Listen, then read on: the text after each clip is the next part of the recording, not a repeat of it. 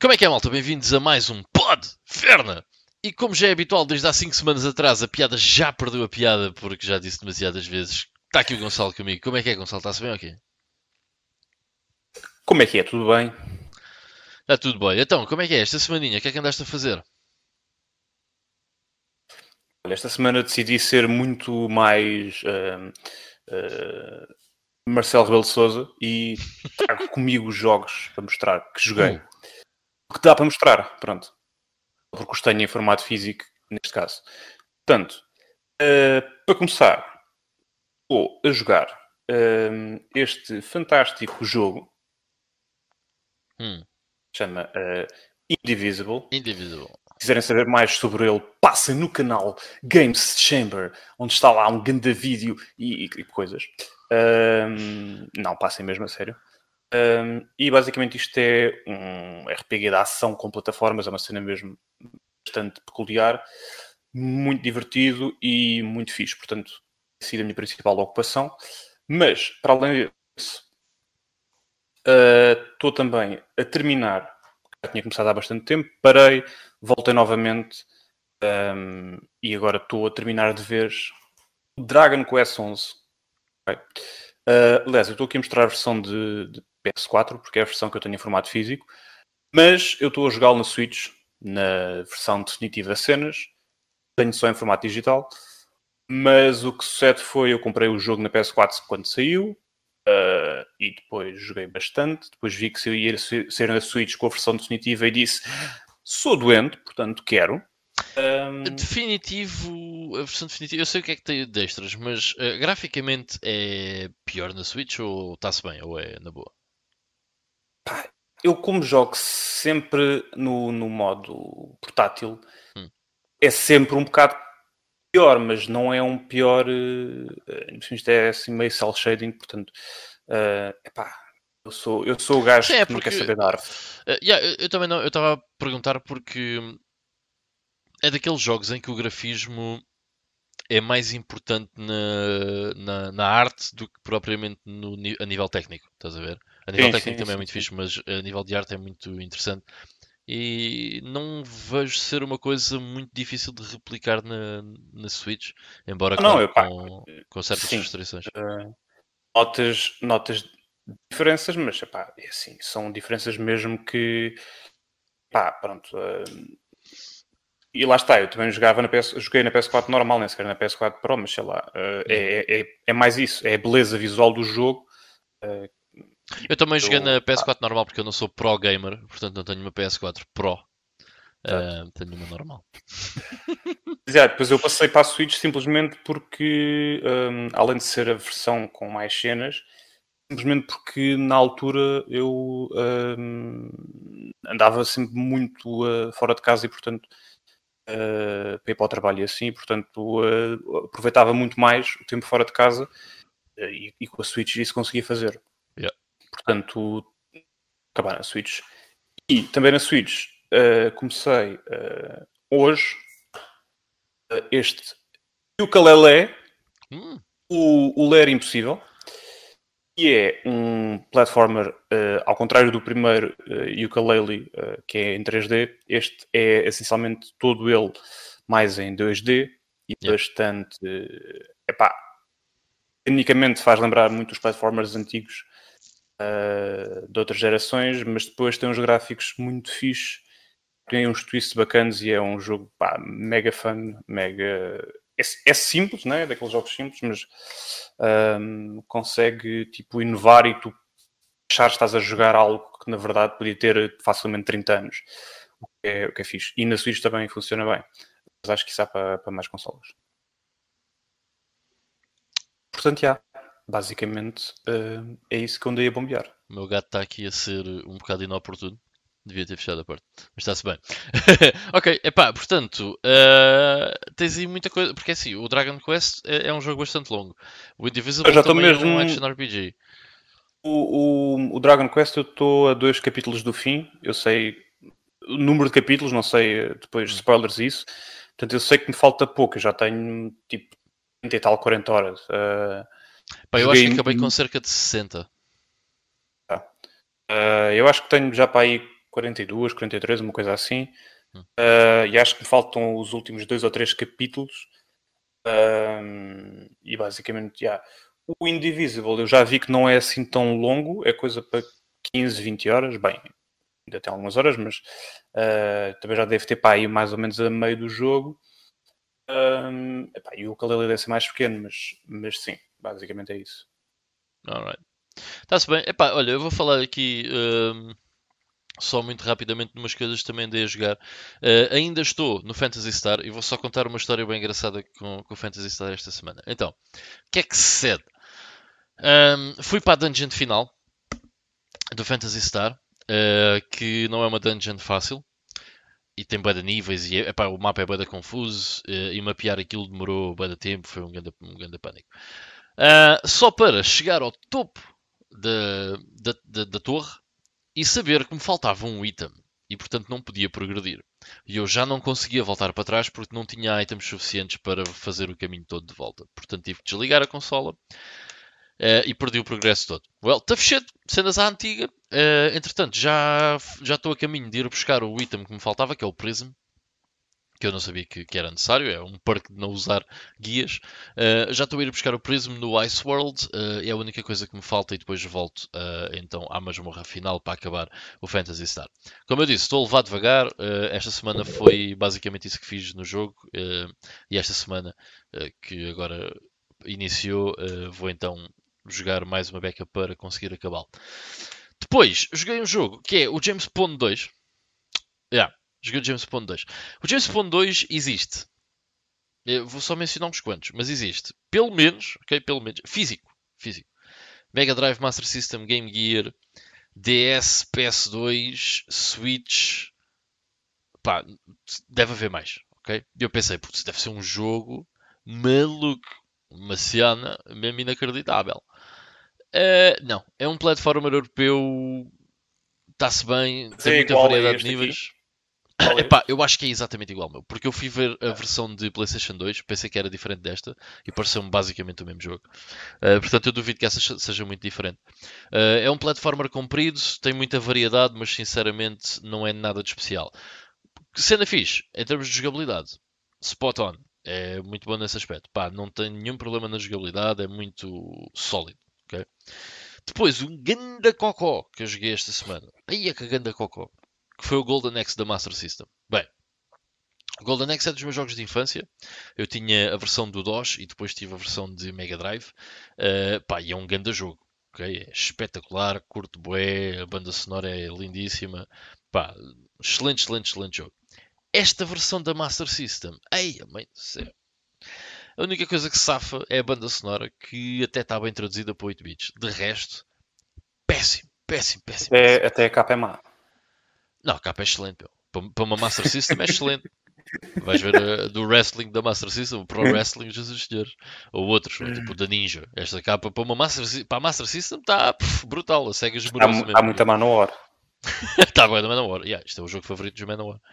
Um, não, isso é o Golden Axe 2, porque é melhor que este. Bem, mas isto realmente é muito mal. Às vezes está a correr tipo a 2 frames por segundo.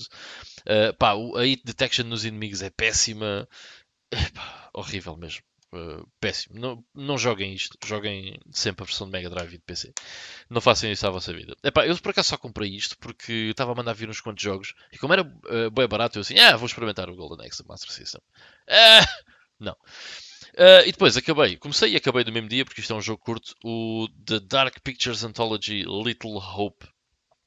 Isto é a segunda Dark Picture Anthology, a seguir ao Man of Medan, ou Man of Medan, como quiserem. Um, e mais uma vez é um daqueles jogos tipo Until Dawn, Heavy Rain, por aí. Uh, pá, e é bastante bom. Eu curti uh, bué deste Little Hope. Uh, eu comprei isto basicamente no lançamento, em outubro ou novembro do ano passado, uns dias depois do lançamento, porque queria bem jogar. Uh, pá, só peguei nele agora.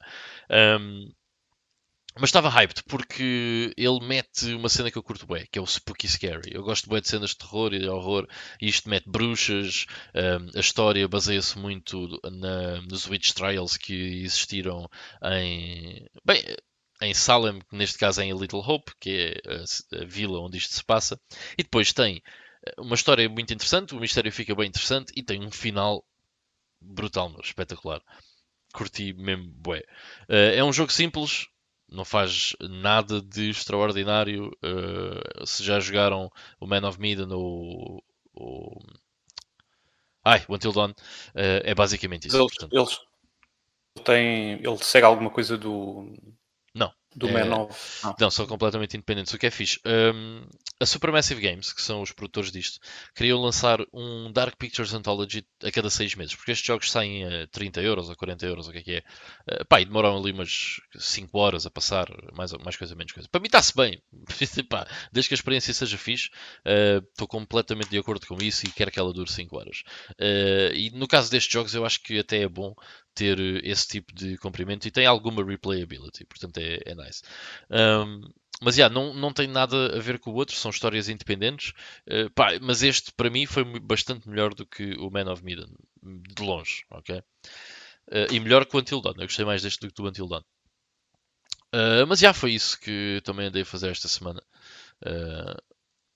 enfim, vamos então passar aqui para algumas notícias mais curtas antes de passarmos a, a temas maiores. Uh, a Capcom revelou que na primeira semana o Monster Hunter Rise, que é exclusivo da Switch e saiu a semana passada, já vendeu 5 milhões de cópias. Bastante interessante. Um, Porquê é que o jogo vendeu tanto? Pá, eu acho que há dois fatores. Primeiro, o Monster Hunter hoje em dia uh, já é um franchise uh, bastante conhecido. O Monster Hunter World uh, foi um jogo que vendeu bastante. Aliás, foi um dos maiores jogos da Capcom, se não o maior na altura, não sei o quê, em termos de vendas, blá blá blá. Uma cena bem louca para eles. Ainda bem, uh, espero que assim continue, que eu gosto da Capcom e eles têm-se redimido do que andaram a fazer na geração da PS3 e da 360, que foi quase só cocó. Um, yeah, e este vendeu 5 milhões de unidades. E a outra particularidade é que é na Switch, o jogo parece que graficamente está muito bom. E toda a gente, epá, o pessoal da Switch é do estilo, aí é um exclusivo, aí é maluco, que vai comprar o jogo. pá, ainda bem, fixe apoiarem este tipo de cenas. Um, e como a Switch tem sido uma consola bué popular, uh, pá, pronto, o jogo acabou por vender bué. O que é que tu achas, bué? Achas que, achas que sim? Eu confesso que uh, fiquei curioso, apesar de que eu não sou um, grande fã desta saga, confesso. Eu um, também não. Eu, pá, eu sou vegetariano, isto é um já tinha jogado carniceiro. é a tua cena. Uh, opá, eu joguei o, da, um, o Monster Hunter da PS2, o mais antigo. Na altura lembro-me de achar aquilo muito clunky, muito... Yeah lento, muito uh, weird, pronto. Uh, depois experimentei uh, um na 3DS, que eu já não lembro qual é que é. Era o Monster Hunter 4. É. é. Yeah. Ah, o Ultimate, alguma coisa assim. e também voltei a não adorar. Depois experimentei agora da PS4, o Monster Hunter World. Já gostei um pouco mais, porque o jogo evoluiu muito em termos das, me das mecânicas e do, dos movimentos dos personagens, os ataques. Eu achava acima de tudo que o jogo é pouco fluido um, e este aqui, lá está, não estava assim com muita expectativa para o experimentar.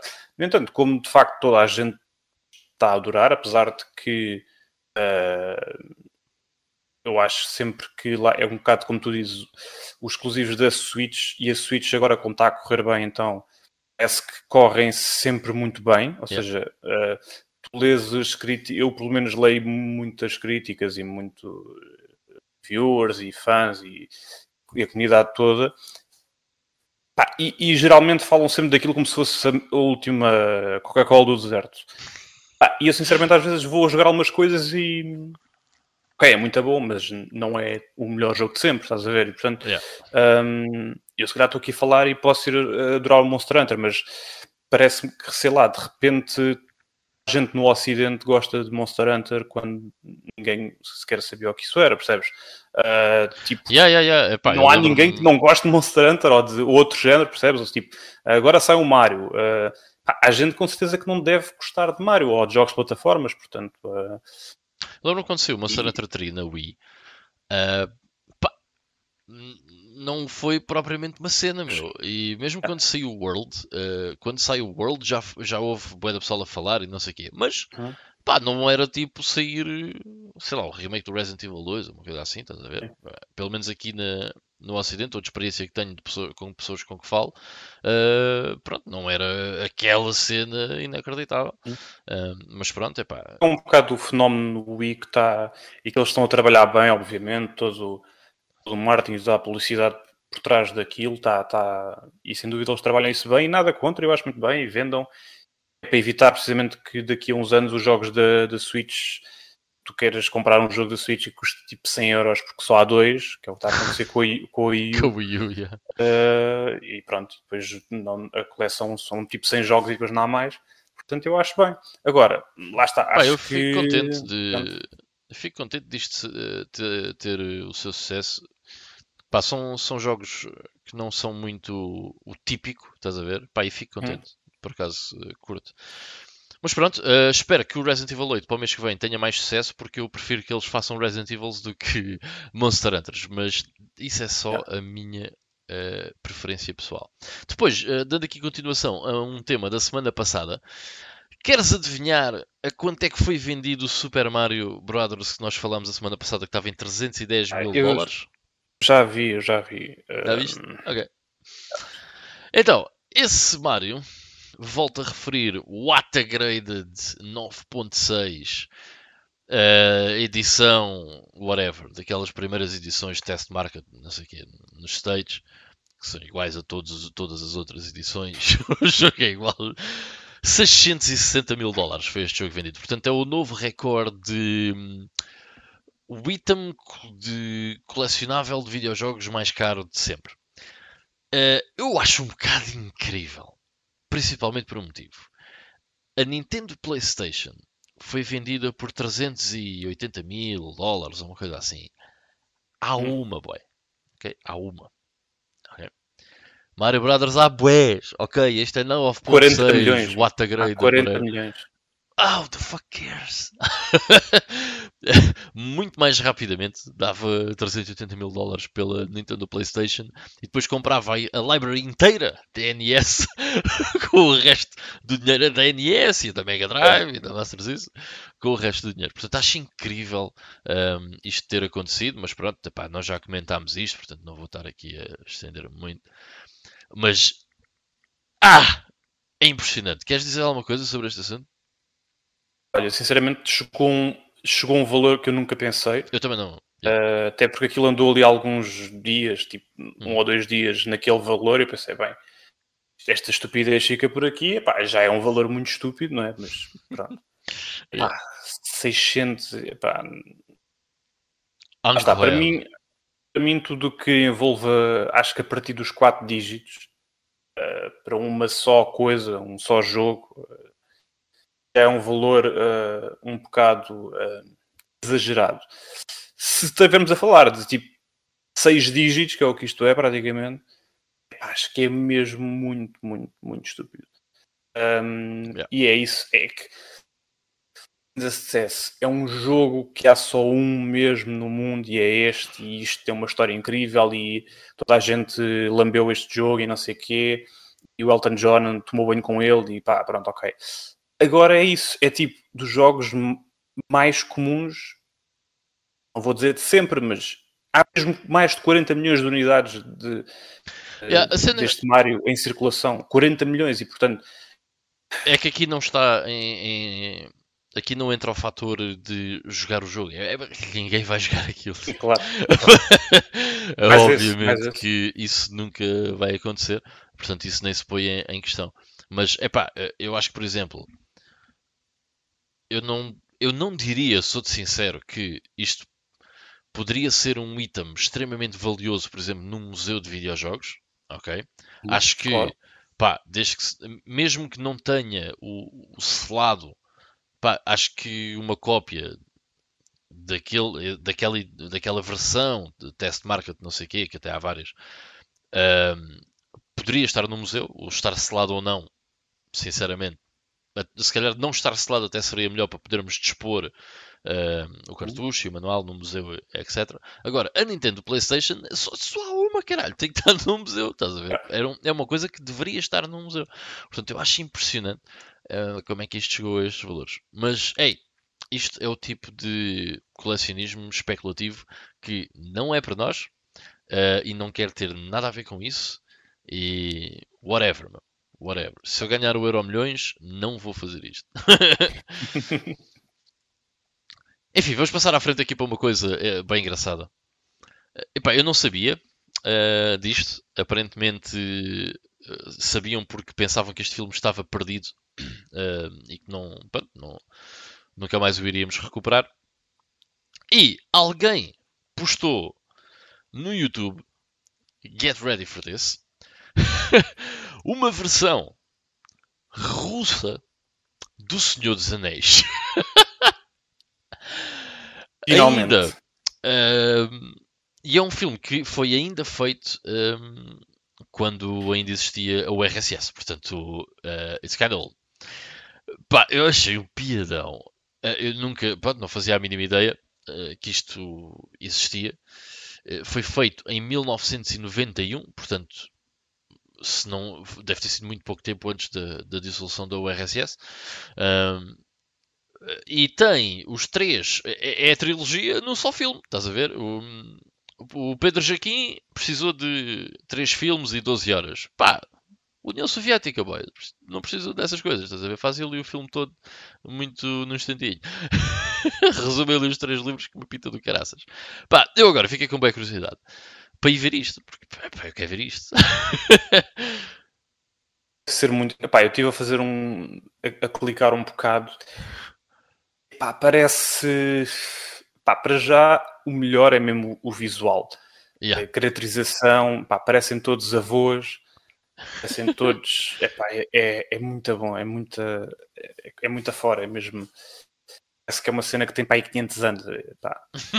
Pensares yeah. que, ok, não é parece é antigo, mas é tipo ah, é, que, é que é isso, é que tu percebes que aquilo era outro mundo quando isto é de 91 e tu pensas, na América em 91 tinhas tipo o Terminator 2, estás a ver? E depois vês isto e ficas assim, isto parece tipo o Feiticeiro de Oz, que é de 1927. ficas mesmo, ai, que cena arcaica, meu, os yeah, estavam mesmo low budget para isto. Uh, deve ser tipo, epá, olha, queremos fazer um, um, um, filme sobre um gajo que é inglês. O que ainda por é inglês, não fazes nada. Tens 10 euros, toma. Faz os três numa hora, está feito. Uh, pá, yeah, mas deve ser incrível.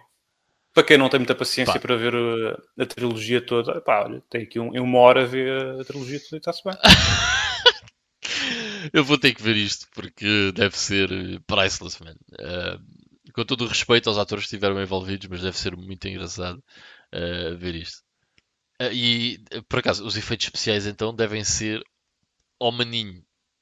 Efeitos top. especiais, devem ser especiais. especiais devem ser muito especiais.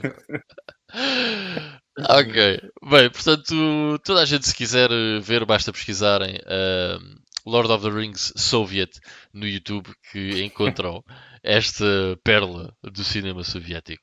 Muito bom. Na íntegra no YouTube. Alright. Bem, então vamos passar para alguns temas mais a sérios, só que não.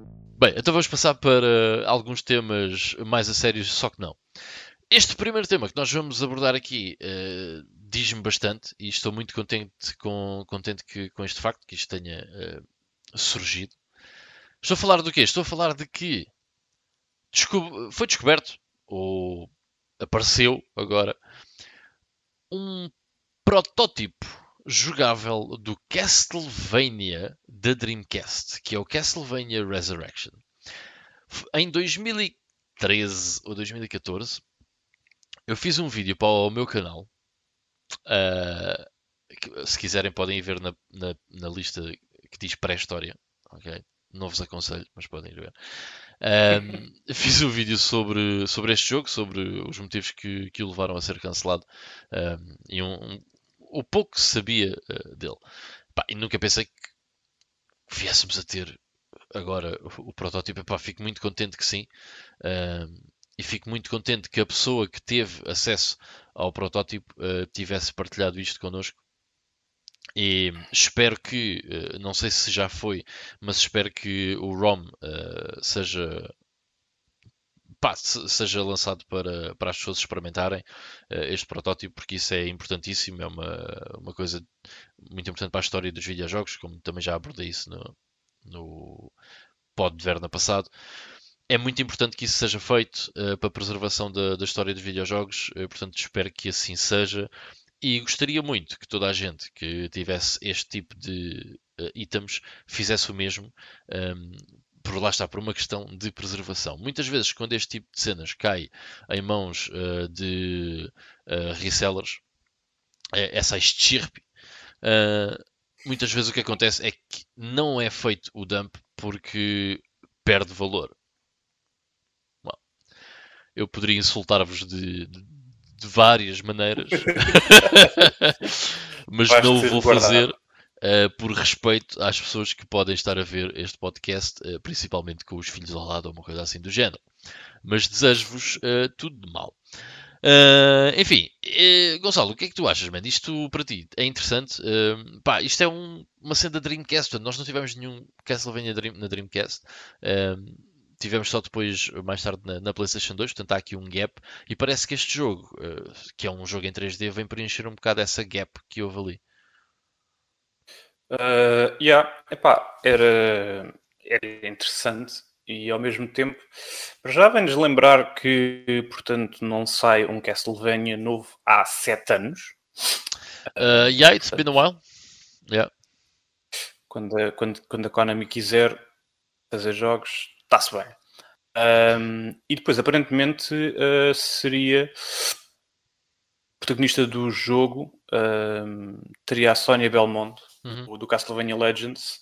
Yeah. Uh, e, e, que iria conhecer um novo personagem que seria o Victor Belmont, que apareceria mais tarde no, no Lords of Shadow 2. Uh, ah, portanto, epá, é de alguma forma caricato ver que este jogo na altura foi cancelado. Pensarmos que uh, de mais ou menos nos últimos 20 anos nesses 20 anos não saíram assim tantos. Bem, saíram para, para a DS, saíram imensos. Mas yeah. um, é um sinal, parece que é quase que um sinal quase que um, própria. Está bem que o jogo é para a Dreamcast, a Dreamcast foi uma consola que não vendeu o que era suposto, teve uma série de problemas e tal, e isso a gente sabe.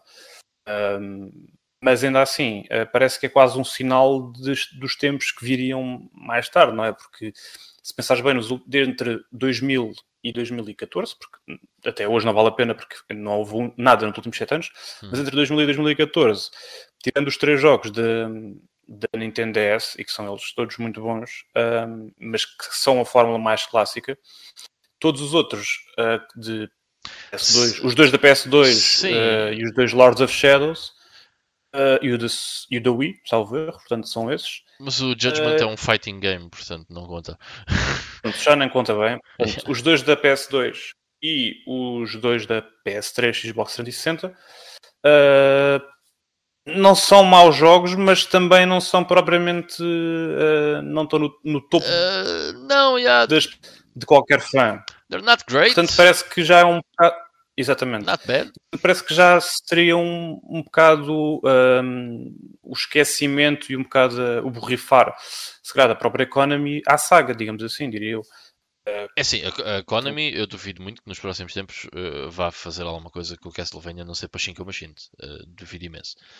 Pá, eu por acaso não sei, tu isso serás, saberás certamente melhor que eu, mas eu nem sei se foi por uma questão de vendas, ou seja, por exemplo, os Lords of Shadows venderam assim tão mal. Não, tipo, mano, eu acho que não. Acho, acho que é só porque, sei lá, meu, é Economy. Eu não, eu não sei ao certo o que é que se passou com a Economy, mas o Lords of Shadow 2 sai em 2014. O primeiro Lords of Shadow até vendeu bastante bem. O segundo é um, não foi é um. Eh, muito vendido, mas duvido também tenha sido um flop assim tão grande que não quisessem fazer mais nenhum Castlevania. E vamos lá ver uma uhum. coisa: os Castlevanias na DS e o Mirror of Fate da 3DS uh, eh, sempre foram jogos de sucesso, embora sinceramente o Mirror of Fate seja um Castlevania muito medíocre. Normal, sim. Yeah, muito medíocre.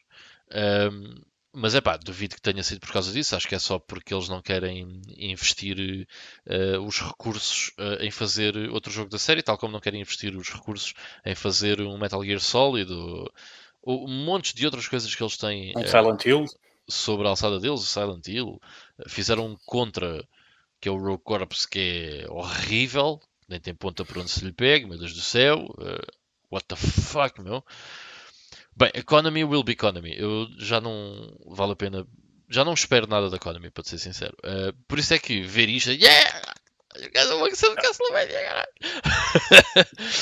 um, mas, yeah, como disseste, isto ia ter a chavala do Castlevania Legends, que ainda por cima pá, é um jogo de, uh, de Game Boy e foi uma personagem que ficou um bocado perdida. Pá, tinha sido certamente uma cena interessante. Eu espero que isto seja feito o ROM dump. Uh, e quem sabe onde podem fazer eh, pá, um lançamento qualquer com isto, tipo alguém consiga finalizar um bocado as coisas de modo a criar algo mais uh, jogável, porque aqui nós selecionamos o nível para onde queremos ir. Ei, quem sabe? Quem sabe? Alguém pegue nisto uh, e faça alguma coisa com aquilo, depois seja processado pela, pela, pela Konami. Oh, fuck Konami. uh, mas não, pá, eu acho que não é por isso. Acho que é só mesmo por falta de um, recursos para investir em fazer uma, uma sequela. Pá, nem que fizessem, sou sincero, nem que fizessem outro jogo em 2D para a Switch, man. Para a Switch. Olha, Bloodstained. O Bloodstained é um grande jogo, meu. O. Uh, Phoenix, estou sempre a dizer o nome do, do 8-bit platformer, não é? Ritual of the Night. Um, pá, eu platinei, é um grande jogo, é basicamente um Symphony of the Night, mas dos tempos modernos. A Konami podia muito bem fazer isso e duvido que seja preciso assim um budget tão grande para fazer uma coisa daquelas. Né? Uh, mas enfim, é, é, o que temos. Mas pronto, fiquei muito contente de ver este Castlevania Resurrection, até porque foi algo que eu pensei que nunca iríamos ver.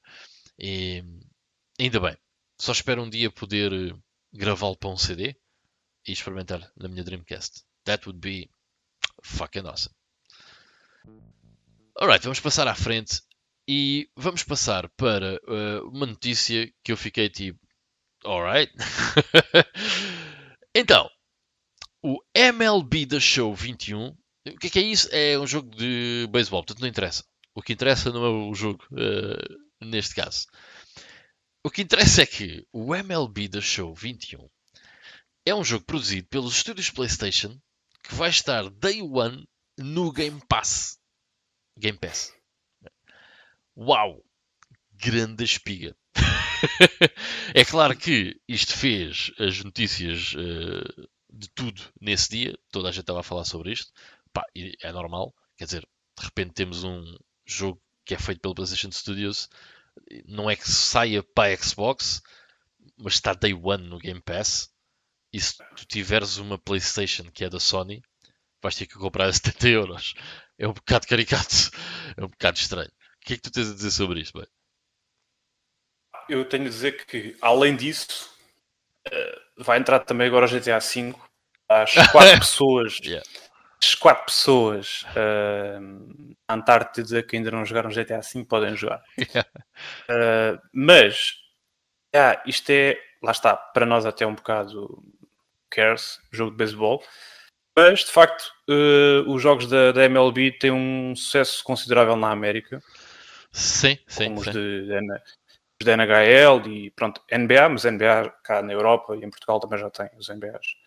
Um, mas uh, os, de, os da NHL, os de NFL, os de beisebol, portanto, os, os, os MLBs têm um, um sucesso bastante considerável na América. Se pensarmos que é também na América que está uh, a maior uh, base de jogadores e de compradores da Xbox, isto é uma cena bastante huge. Portanto, aparentemente, para nós cá, passar um bocado ao lado, porque vemos tipo, ah, quais é que são os novos jogos? Tipo, ah, ok, GTA e jogos de, de esportes que ninguém joga cá, ok, ainda mês da bosta, pronto. Uh, e de facto, os outros jogos não são nada de especial, está tipo o Disneyland Adventures, uh, Rush Disney Pixar Adventure, o Zombie Army 4, que by the way também está no Plus este mês, portanto parece yeah, que se a copiar. Imagina, mas depois. Isto não é. Porque eu ia dizer assim, é como se estivesse lá o FIFA. Não, não é bem isso, mas. Pois, exatamente. exatamente. Porque isso, isso também seria um bocado tipo o Madden 21 estar no Game Pass, estás a ver? Ok, isso seria uma cena inacreditável. para nós seria o FIFA, vá, o equivalente ao Madden, não é? Sim, sim, sim. Mas é a mesma coisa que para nós, por exemplo, estar lá o NBA 21, né? Day One no Game Pass. Pá, não é, se calhar, o, pronto, não é certamente o desporto que mais eh, pessoas apreciam uh, aqui em Portugal, mas acho que daquilo que eu vejo é um desporto que ainda tem muitos fãs e é uma, uhum. uma franquia que continua a, a, vender cá em Portugal, o, o NBA. Sim, sim, sim. Uh, não que eu perceba alguma coisa disso, mas é o que é o que eu vejo. FIFA barra PES, portanto, futebol, uh, será certamente dentro do desporto o segundo mais vendido. Sim, eu acredito que sim. Portanto, isto para pós-stage é, é uma grande cena. Pá, para nós não nos diz nada. Eu pessoalmente, como eu disse, isto, não estamos a falar disto por causa do, do jogo, do MLB. É, para mim, eh, podia não estar lá, era igual, era uhum. exatamente a mesma coisa. Uh, mas esse facto de realmente ser o jogo produzido pela. Epá, era a mesma coisa, vamos lá ver uma cena. Agora, ia sair o Uncharted 5 Está Day One no Game Pass. Epá, é claro que isso não vai acontecer. Estou a, estou a dar um exemplo uh, completamente uh, parvo. Um, mas era, eh, era a mesma coisa porquê? Porque é produzido pela Sony e de repente estava no Game Pass. São obviamente coisas completamente distintas, mas ei, pá, é, acho que é incrível. acho era que é incrível bizarro, era muito bizarro, sim. Era muito bizarro. Eu não sei, pá, isto não. Obviamente nós não sabemos qual é que foi uh, os agreements entre as duas partes. Mas eu, eu presumo que tenha havido uma grande chunk of money uh, a passar da Microsoft para a Sony uh, por causa deste, desta, entre aspas, exclusividade. Uh, não é exclusividade, mas presumo que tenha sido a big sum of money. O que também me leva a pensar que aquilo que eles previam que o MLB The Show vendesse na Xbox One tenha compensado esta transação para o Game Pass no Day One. Estou-me tá, tá, a fazer perceber. Ou seja, imaginemos, eles pensavam assim, isto vai vender uh, um milhão e meio de unidades. No milhão e meio de unidades nós vamos ter um lucro de 10 milhões. Portanto, se nós vendermos isto por 12 uh, milhões para estar no Game Pass no dia 1, fiz. Ainda ficamos a lucrar mais. Tipo, uma cena assim. Presumo que tenha sido uma jogada dessas. Caso contrário, não vejo isto fazer sentido. Sim, mas, mas é uma coisa bastante. um first step até para futuros casos deste género. Uh, e lá está, mais uma vez, a Xbox aqui a ganhar pontos. Já são muitos, especialmente nesta geração. Yeah, yeah, yeah, yeah. Pá, impressionante. Uh, vamos ver o que é que acontece mais no Game Pass, mas este ano, man, já é a terceira vez que nós falamos aqui no Game Pass. É. Uh, e a Microsoft está tá a dar tudo, eu acho. Eu acho que. E vamos lá ver uma coisa: a Microsoft não é Epic Games. Porque a Epic Games tem o Fortnite, yeah. mas a Microsoft tem o Windows. Okay? Há um deles que vai cair primeiro e não é o Fortnite. não é o Windows, desculpa, queria dizer. ah, um, sim. Portanto, eles parecem estar mesmo a apostar nesta cena, como já tínhamos, já estávamos a prever uh, na geração passada que eles iam continuar a apostar na cena do Game Pass. E eu acho que eles vão gastar mais dinheiro no futuro, mas sinceramente acho que vão conseguir uh, aumentar razoavelmente uh, a sua base de jogadores durante esta, esta geração de consolas. Na próxima, logo se vê se quer se temos consolas, mas isso é uma conversa para outra, para outra altura. Ok, vamos passar aqui para uma notícia relacionada com Final Fantasy, mas que não tem nada a ver com Final Fantasy. Mas, para quem conhece o nome, hum, devo dizer em Yakuza Mode, ou... Sim, sim, sim. Hironobu Sakaguchi! para quem conhece este nome, Hironobu Sakaguchi, uh, sabe que foi o, o criador vá, da, da série Final Fantasy. E o Hironobu Sakaguchi já saiu da, da, da Square Enix em 2000 e something, 2004, por aí. Uh, e entretanto, o primeiro jogo que ele fez após sair até foi o Blue Dragon, que era exclusivo da Xbox 360, ok? E uhum. também há uma versão para DS, mas é um dos, um dos, uh, não o único, uh, RPG exclusivo da Xbox 360, o que é, é engraçado. E fez também outros, como, como Last Story. Bem, então o que é que sucede? O Hironobu Sakaguchi lançou um jogo chamado Fantasian. E agora preparem-se para, para, para, para. Qual é que é a consola? Qual é que é a consola? Apple Arcade. O que é, que é o Apple Arcade? Beats me. Foi a primeira vez que eu ouvi falar disto. o que quer dizer é que eles ao apostarem no jogo do Hironobu Sakaguchi resultou, porque de repente a Apple Arcade está nas front pages de tudo o que é notícias sobre videojogos. E por, com bons motivos. Uh, pá, eu não sei se tu viste isto durante a semana, mas tu reparaste. Tu já, já olhaste bem para estes gráficos? Tipo, já. Uau! Jesus Christ! Fucking awesome! Viste como é que isto é feito? Pá, uh, eu vi isto e pensei, uh, vou comprar um iPhone. Foi o que eu pensei. uh, lá está, isto basicamente qualquer pessoa, o Apple Arcade é tipo o Game Pass da Apple, se quiser. Yeah. Pronto, basicamente. Uh, e tem uma série de jogos que podem jogar, portanto, uh, no Mac, na Apple TV ou, ou em qualquer iPhone. Um, epá, e eu até à data, tanto este como o da Play Store, que é o Play qualquer coisa da Google, pronto, whatever, para os Androids, sempre vi isto e pensei, ah, tá bem, I don't care. Tipo, nós jogo mobile, de repente, de repente eu quero só jogar este jogo e não tenho onde jogar sequer, porque eu não tenho. Yeah, uh, nem sequer dá para aquele mês de borla, portanto, um, fiquei mesmo lixado e fico também lixado disto só ver aqui. Pronto, um, obviamente que se traz de uma exclusividade que se, com certeza é bem paga. Um, ele parece que lá está, desde o Blue Dragon se andado a divertir e, e dizer tipo, então, se agora fizer um RPG nipónico exclusivo da Xbox, hum, o que é que acham? bem, bem rende. E faço um exclusivo para o Wii também.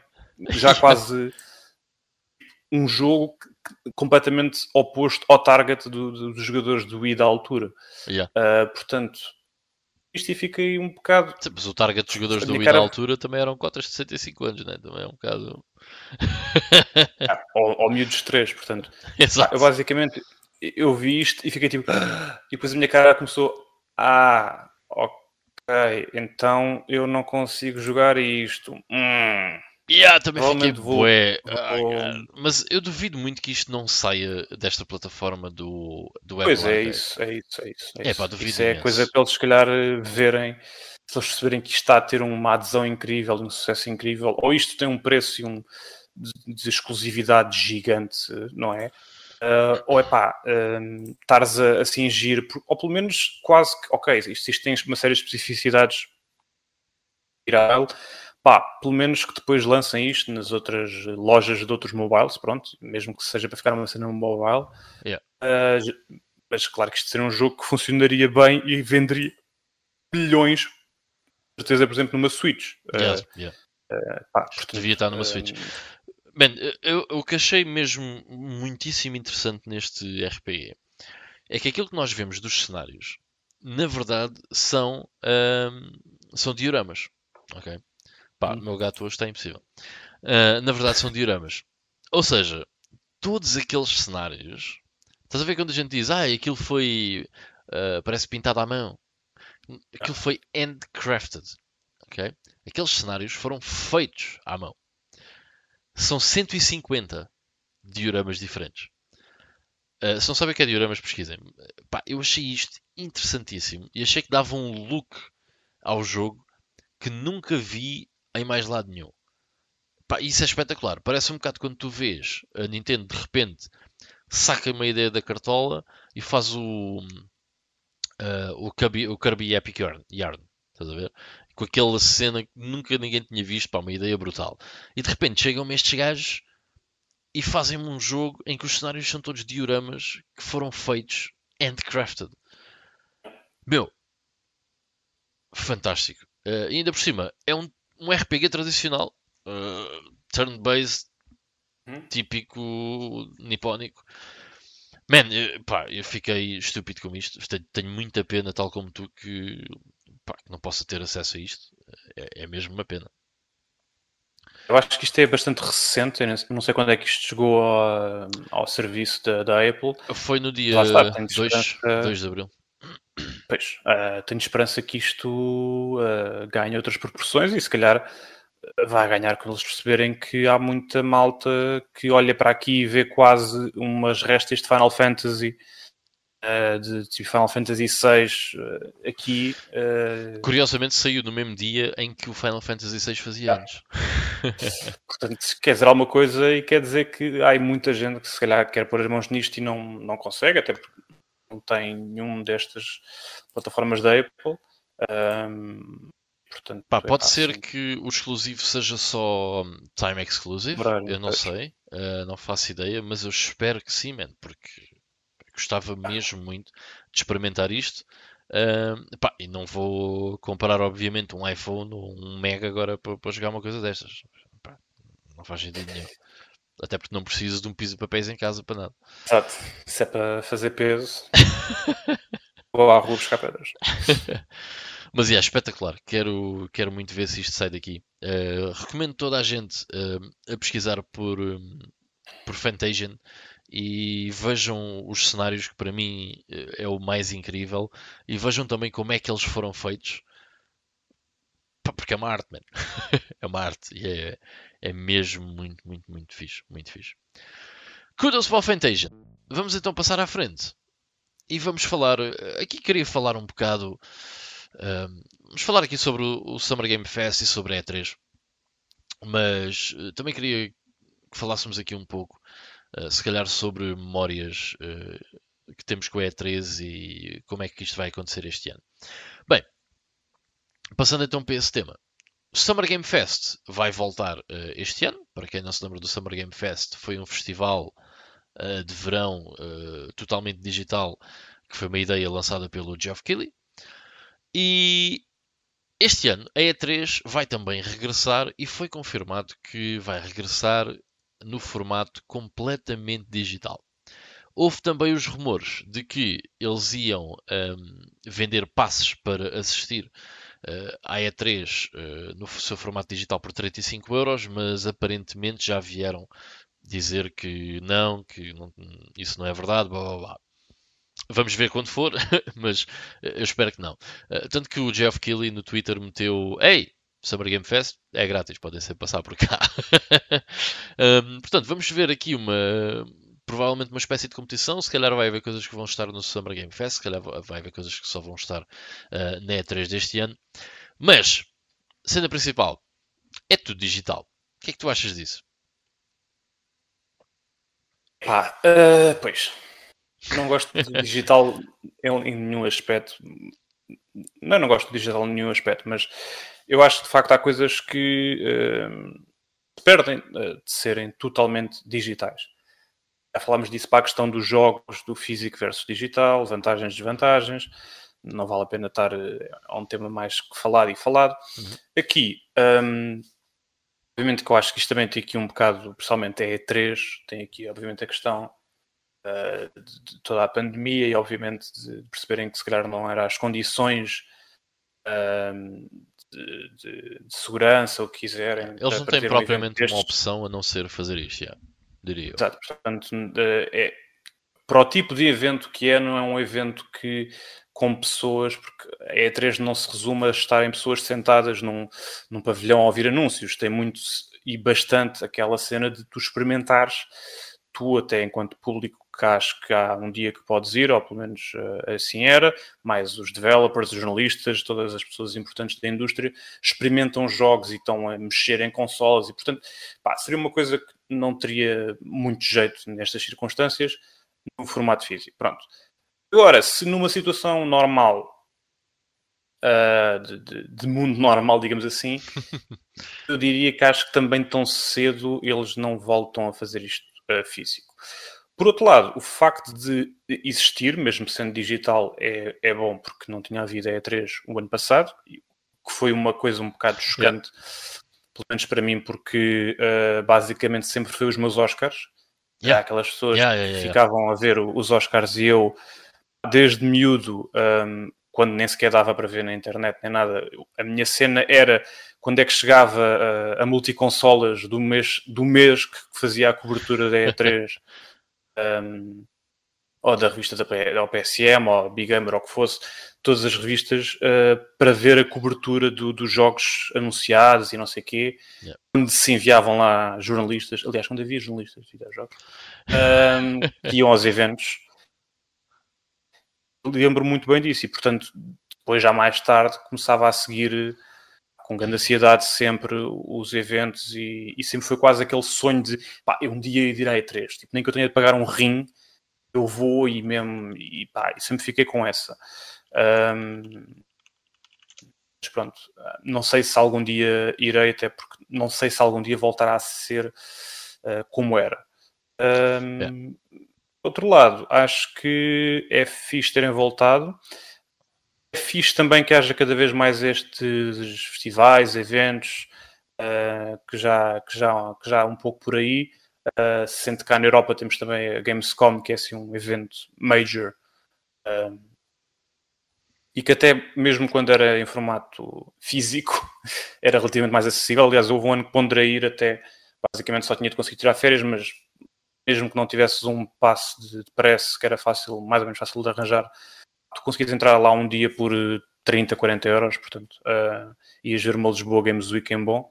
Uh, pá, e, portanto, estes eventos para mim sempre foram, lá está, uma cena que eu sabia normalmente que ia ficar contente com anúncios, fossem anos de lançamento de consolas ou outros que seriam apenas uh, lançados e anunciados jogos. Uh, mas acho que é um bom sinal a E3 voltar. Um, epá, e vamos ver de facto um, essa questão dos preços uh, poderia ter algum, não digo interesse, mas diria que poderia ser uma coisa que pudesse fazer sentido uh, se fosse feito de uma forma tipo tu de forma gratuita podes aceder uh, aos anúncios, digamos assim, portanto aquelas conferências uhum uh, que toda a gente vê. Pronto, quando vais ao YouTube e está live e toda a gente vê. Mas digamos, se quisesse mais um X, 20 euros, 30 euros, 10 euros, o que fosse, e tinhas direito a uma série tipo de talks com alguns developers, em que até podias participar em Q&As digitais. Uh, quase workshops, isso está-se bem, isso faria sentido, até podia ser uma coisa fixe que eu até pensasse, olha, pá, ok, vou ter um workshop sobre narrativas com o Kojima, pá, pago para ir, pronto, mesmo que seja digital, pronto. Um, portanto, uh, yeah, basicamente uh, é isso. A parte interessante, mais uma vez, é que uh, neste momento já há uma lista de confirmados, de, de editoras que estão confirmadas, entre a Nintendo, Microsoft, Capcom, Konami, Ubisoft, Take-Two, Warner Brothers, uh, mas a Sony ainda não se pronunciou, portanto vamos ver se, se eles voltam a fazer como o ano passado, que basicamente fizeram o evento uh, só deles, onde bombeado, ou se vão mesmo alinhar aqui na E3, continua lá está a ser os Oscars, uh, de, bem, não os Oscars, porque os Oscars dão prémios e isto é mais para divulgação de, de, de, de, anúncios. Mas pronto, tu percebeste a, a comparação de, sim, sim, sim. do, do grande aparato em volta de, uma, de um dia ou de um evento. Pronto. Portanto, já fiquei contente porque acho que é bom sinal e é sinal que esta coisa que a gente chama de jogos, pelo menos ainda vai haver por mais de uns anos. Pelo menos na, na forma como a gente os conhece.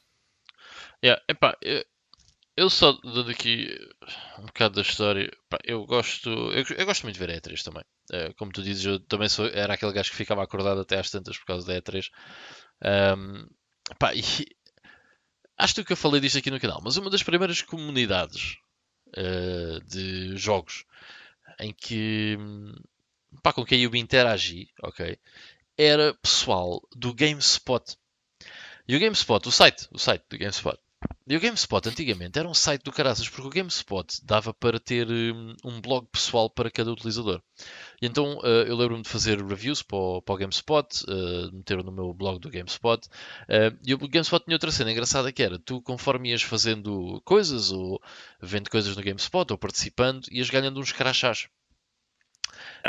E eu lembro-me que a primeira E3 que eu vi ao vivo, um, e lembro perfeitamente do crachá, era um crachá azul que dizia o ano assim de lado. Uh, foi de 2004, que foi onde apareceu pela primeira vez a Nintendo DS.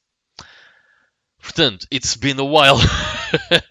e eu desde então sempre acompanhei uh, religiosamente todos os anos uh, a Z3. Essa 2004 foi a primeira e, no GameSpot e, pá, e era muito difícil ver porque o stream tinha bué, má qualidade, caía bué. Pronto, era uma coisa, estamos a falar uh, 2004, ok? it's, it's been a while. Um, e depois, entretanto, uh, comecei a ver, quando descobri mais tarde, passado um tempo, o site Game Trailers. E deixei, por acaso, deixei de interagir uh, no, Games, uh, no GameSpot. A última vez que eu entrei no GameSpot, ainda lá estão as minhas coisas todas, o que é bem engraçado. o, lá está o, o, nick, o logo, as cenas que eu escrevi para lá, está lá tudo, até as mensagens que eu trocava com o pessoal lá, está lá tudo nessa, nesse, ainda nesse site, que é, é bem interessante. Mas entretanto, no Game Trailers, que pá, eles faziam já lives da E3 uh, com o Geoff Keighley sempre, uh, com bastante qualidade para, para a altura. Estamos a falar uh, pré-YouTube, ok? Hoje em dia é muito fácil para ver E3, vocês ligam o YouTube, há pelo menos 750 pessoas a fazer stream de, de Qualquer E3. língua, legendado. Yeah, até, até se vocês quiserem ver, sei lá, uma pessoa de Madagascar a fazer live de, de E3 existe, estás a ver? É, é uma cena mesmo bem comum hoje em dia. Mas pronto, antigamente não, antigamente era muito mais difícil. Pá, eu sempre adorei esses diretos do Game Trailers uh, da E3.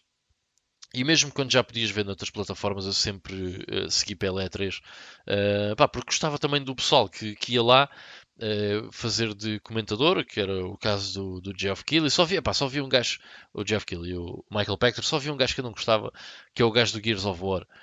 Como é que se chama o gajo? Que também fez o Jazz Jack Rabbit. Uh... Aí, agora não lembro. É... Tem um ar um bocado presunçoso, não é? Yeah, o gajo aparecia lá bem da vezes, man, e eu nunca fui à bola com o chaval. Um... Cliff Blazinski. Cliff, uh, Cliff Blazinski. É, okay? yeah, esse gajo. Pá, nunca fui à bola, à bola com o gajo desde essa altura não, não consigo com, com, com o gajo. Uh, mas de resto, curtia bem do pessoal que, que aparecia lá para, para comentar e até conhecia o pessoal todo uh, do Game Trailers. Uh, pá, havia pessoas que depois nós até já conhecíamos pelo nome, né? Que é, por exemplo, do Kyle Bosman ou, ou, do Daniel Bloodworth. Hoje em dia, essa malta toda, curioso, que eu não sabia, descobri o ano passado, uma cena assim, tem um canal de YouTube que até é bastante conhecido, que é o Easy Allies. Um, e estão lá praticamente todos, menos uh, o Shane Satterfield, que era o boss do, vá, do Game Trailers, que tem outro projeto uh, pessoal dele, que eu já sigo há algum tempo, que é o Sifted. Um, pá, e curti de ver o Easy Allies porque de repente volto a ver aquelas caras todas uh, que eu conhecia novamente. Foi, foi muito interessante. Uh, mas pronto, e acompanhava por aí. Pá, e depois, pronto, o, Game Trailers acabou e comecei a acompanhar uh, pelo Twitch ou pelo YouTube ou whatever, onde um gajo apanha, que o Game Trailers fechou já, já há uns bons anos. Epá, e sempre curti bem de ver, meu. Era uma celebração do, do, dos videojogos e pá, curtia de ver as, as novidades, mas ficava bem hyped. Pá, apanhei grandes secas também, com conferências sim, sim, da Microsoft, uh, ganda seca e conferências da é. Sony, da Nintendo. Pá, houve conferências que era uma ganda seca. Bem, pá, mas nunca me vais, eu vou esquecer daquela vez em que pá, Final Fantasy VII Remake, de repente levas assim uma chapada do Shenmue 3 e depois a outra em que, yeah, yeah, PlayStation 4 e não sei o quê, de repente 400 euros e tu psh, levas outra chapada. Pá, há cenas brutais, estás a ver? Eu sempre adorei esses momentos, meu. Uh, eu estar aqui em casa e de repente eles dizerem 399 euros, man, e o público lá estar tipo. Ah! E eu aqui em casa do Chile, grande espia. Pá, sempre adorei isso, estás a ver? Pá, muito fixe, é. E tenho pena que, pronto, que não vai acontecer este ano, vamos ver no futuro. Um, mas as coisas não estão assim tão bem paradas também para uh, quem organiza a E3 em termos monetários, o que pode vir a ser um problema. Em relação ao Summer Game Fest, pá, eu acompanhei o ano passado algumas coisas do Summer Game Fest, mas pareceu-me um bocado, uma cena um bocado amadora. Sim, um bocado cheesy. Um yeah. bocado cheesy, yeah. Pá, eu sou sincero, apesar da polémica toda com o Geoff Keighley, eu gosto do gajo porque o acompanho há montes de tempo. Estás a ver? Há mesmo montes de anos que eu acompanho uh, o gajo e pronto. Foi um apresentador na cena de videojogos que eu sigo desde quase desde sei lá, dos meus 14 ou 15 anos, estás a ver? E, tal como, por exemplo, o Pro Jared, o youtuber muito conhecido. Pá, eu acompanho o Pro Jared também há bué de anos antes dele ser youtuber, man. Porque o gajo fazia uma série de notícias que era o Hard News no site Screw Attack, que estava, esteve associado ao Game Trailers. Portanto, eu já o conheço há montes de anos e ele também. Houve uma grande polémica, pá, que eu fiquei um bocado triste com a cena, mas pronto, é, é o que é, está-se bem. Uh, e nunca deixei de acompanhar o gajo, pá, ainda hoje o acompanho e para mim é dos melhores youtubers que, que existe. Uh, portanto, há, há, yeah, independentemente das polémicas que o Jeff Kelly eu curto muito dele, uh, mas não é por isso que eu não é só não, ele não me faz ver o Summer Game Fest. Uh, ele tem alguns convidados que eu, que eu depois gosto bastante também de, de ver, como é o caso do Michael Pector, uh, que é um analista de videojogos que está quase sempre errado e tem da piada. mas é pá, não sei, o Summer Game Fest do ano passado pareceu-me algo um bocado. É, um bocado cheesy. Um bocado cheesy.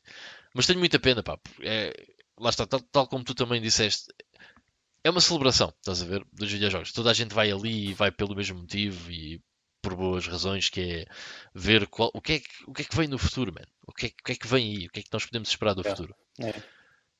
E nos últimos anos até tem sido uma ganda seca, mas eh, tu quase ficas a ver aquilo do estilo bora lá, bora lá, bora lá. ah, não, não, mas é isso, é fixe. Eh, lá está, tu, tu vês e a gente comenta e não sei o quê, aí viste isto, ah, não sei o quê, aí, ó, não sei o quê, aí, grande merda. sou, tipo, e às vezes, lá está, ainda por cima hoje em dia, pá, por exemplo, uh, a Nintendo então volta e meia, de vez em quando, faz um direct, agora é um direct, não sei o quê. Pá, às vezes metade dos directs estás ali 30 minutos a verem eles a mostrar LCs de roupa de um jogo que ninguém quer saber e tu ficas assim, yeah, mas tu vês, é aquela coisa tipo, vou ver isto até ao fim pode vir um novo Zelda, estás a ver? yeah, sempre, um novo Zelda. Yeah. Depois não vem, né? E ficas tipo, foco, um novo Zelda. pode ter tempo a ver isto. Uh, mas depois quando vem é uma grande festa, portanto, é, é isso. É, tu, tu, ficas sempre com expectativas e dizer, ah, acho que vão apresentar isto, vão apresentar aquilo. Mas apresentam coisas que ninguém está à espera e, no, e surgem novos IPs e não sei o quê. Um, lembro-me, por exemplo, da primeira vez que apresentaram o Uncharted. Um, nem foi uma cena assim muito charã, lá está. Eh, e eu vi aquilo e pensei, está bem. Eu, hoje em dia digo só, faz já esse tipo dos últimos 15 anos. Portanto, uh, pá, yeah, é fixe quando tu vês as coisas, às vezes até no trailer aquilo parece muito bom e depois é muito mal ou vice-versa. Um, ou quando acontecem aqueles desejos de tu queres um novo Zelda ou um novo Final Fantasy, yeah. ele aparece mesmo, estás a ver? Eh, tipo, Epá. este ano aconteceu-me isso com o Final Fantasy XV. Foi, não estava muito à espera e muito menos à espera que tivesse aquele ambiente de Final Fantasy, o, o, o 16, desculpa. Esse aquele ambiente de Final Fantasy mais clássico e não uma boys band a andar de carro. Uh, epá, e fiquei muito, fiquei muito contente, lá está, eu não estava à espera. Yeah. Yeah. Epá, e principalmente quando, é, quando estamos nestas alturas em que existe hardware, hardware novo ou hardware estar para sair, uhum. acho que são sempre as E3 mais fixe, man. São sempre as mais porreiras. Porque as empresas, repara, quando uma consola vai sair, querem mostrar o produto, né? E querem vender-te o produto. E quando ela já saiu, querem mostrar que vale a pena uh, investir naquele produto. E então vale estas E3 pá, são sempre as melhores. Por exemplo, 4 ou 5 anos Into the Generation acaba por ser sempre aqueles, aquelas mais boring. Mais, yeah, mais boring. Mais, uh, tipo a conferência da Microsoft há dois anos ou três anos atrás. É, pá, que anda seco. É, não aconteceu nada. yes, o novo Gears of War, uau! Ninguém vai jogar. Um, mas é pá, olha. Tem... Mas, mas, por acaso, este ano pode ser que, por exemplo, a Nintendo uh, mostre, não sei se mostra antes, mas pode ser que mostre a Switch Pro, Switch 2.0, whatever, que eles queiram uh, chamar. Yeah, pode ser que sim, pode ser que sim. Só que isso sim, não é bem hardware novo, estás a ver? Sim, sim, é uma upgraded version. Visão de hardware, yeah. Mas este ano certamente que não haverá novo, novo, a não ser que possa um hardware, mas não é bem, é mais um acessório. Mas talvez uh, o novo VR set da PlayStation, se ah, a PlayStation for, também pode ser anunciado. É assim uma coisa um bocadinho já maior, pronto. Man, eu estava-me a lembrar, eh, quando foi o anúncio da Wii U, em que a Nintendo disse que ia anunciar uma nova consola e não sei o quê, pá, o nome é ridículo, Wii U. Pá, eu lembro-me de estar a ver isso uh, no Game Trailers ainda na altura. Bem, eles mostram a cena Wii U epá, e o pessoal todo no chat tipo We've been trolled, what the fuck is this? Pá, que engraçado, meu. que engraçado. Mas é engraçado ainda é que depois 90% dos jogos da Switch são remakes da, da Wii U que ninguém jogou, mas agora toda a gente quer jogar. Bom! Só tem jogos brutais, é só o que eu digo. Só falta sair dois, é o Project Zero e o Xenoblade Chronicles X. A partir daí não há nenhuma razão para ter uma Wii U. Enfim, bem, ficamos por aqui. Uh, pessoal, mais uma vez, muito obrigado por estarem aí a ver até ao fim. Se gostavam que nós falássemos de algum tema, por favor, deixem aí nos comentários, porque nós fazemos questão uh, de falar sobre os temas que vocês uh, sugerirem, se eles fizerem sentido. Claro. um, passem no canal Games Chamber aqui do Gonçalo. Um, o último vídeo que ele pôs foi sobre o Indivisible, o jogo que ele falou no início um, yeah do, do, podcast e por acaso convenceu-me. Eh, já tinha visto algumas cenas sobre o jogo, eh, mas eh, nada de especial. Sabia o que é que era, mas nunca tinha visto propriamente o jogo em ação. Pá, e convenceu-me sem dúvida nenhuma. E pronto, metam um like se gostaram do podcast, hum, subscrevam se ainda não fizerem. E é isso. Gonçalo, fica bem. Até para a semana. YouTube. E. É isso. Pronto. Obrigado por assistirem a mais um um abração, pessoal. Fiquem bem.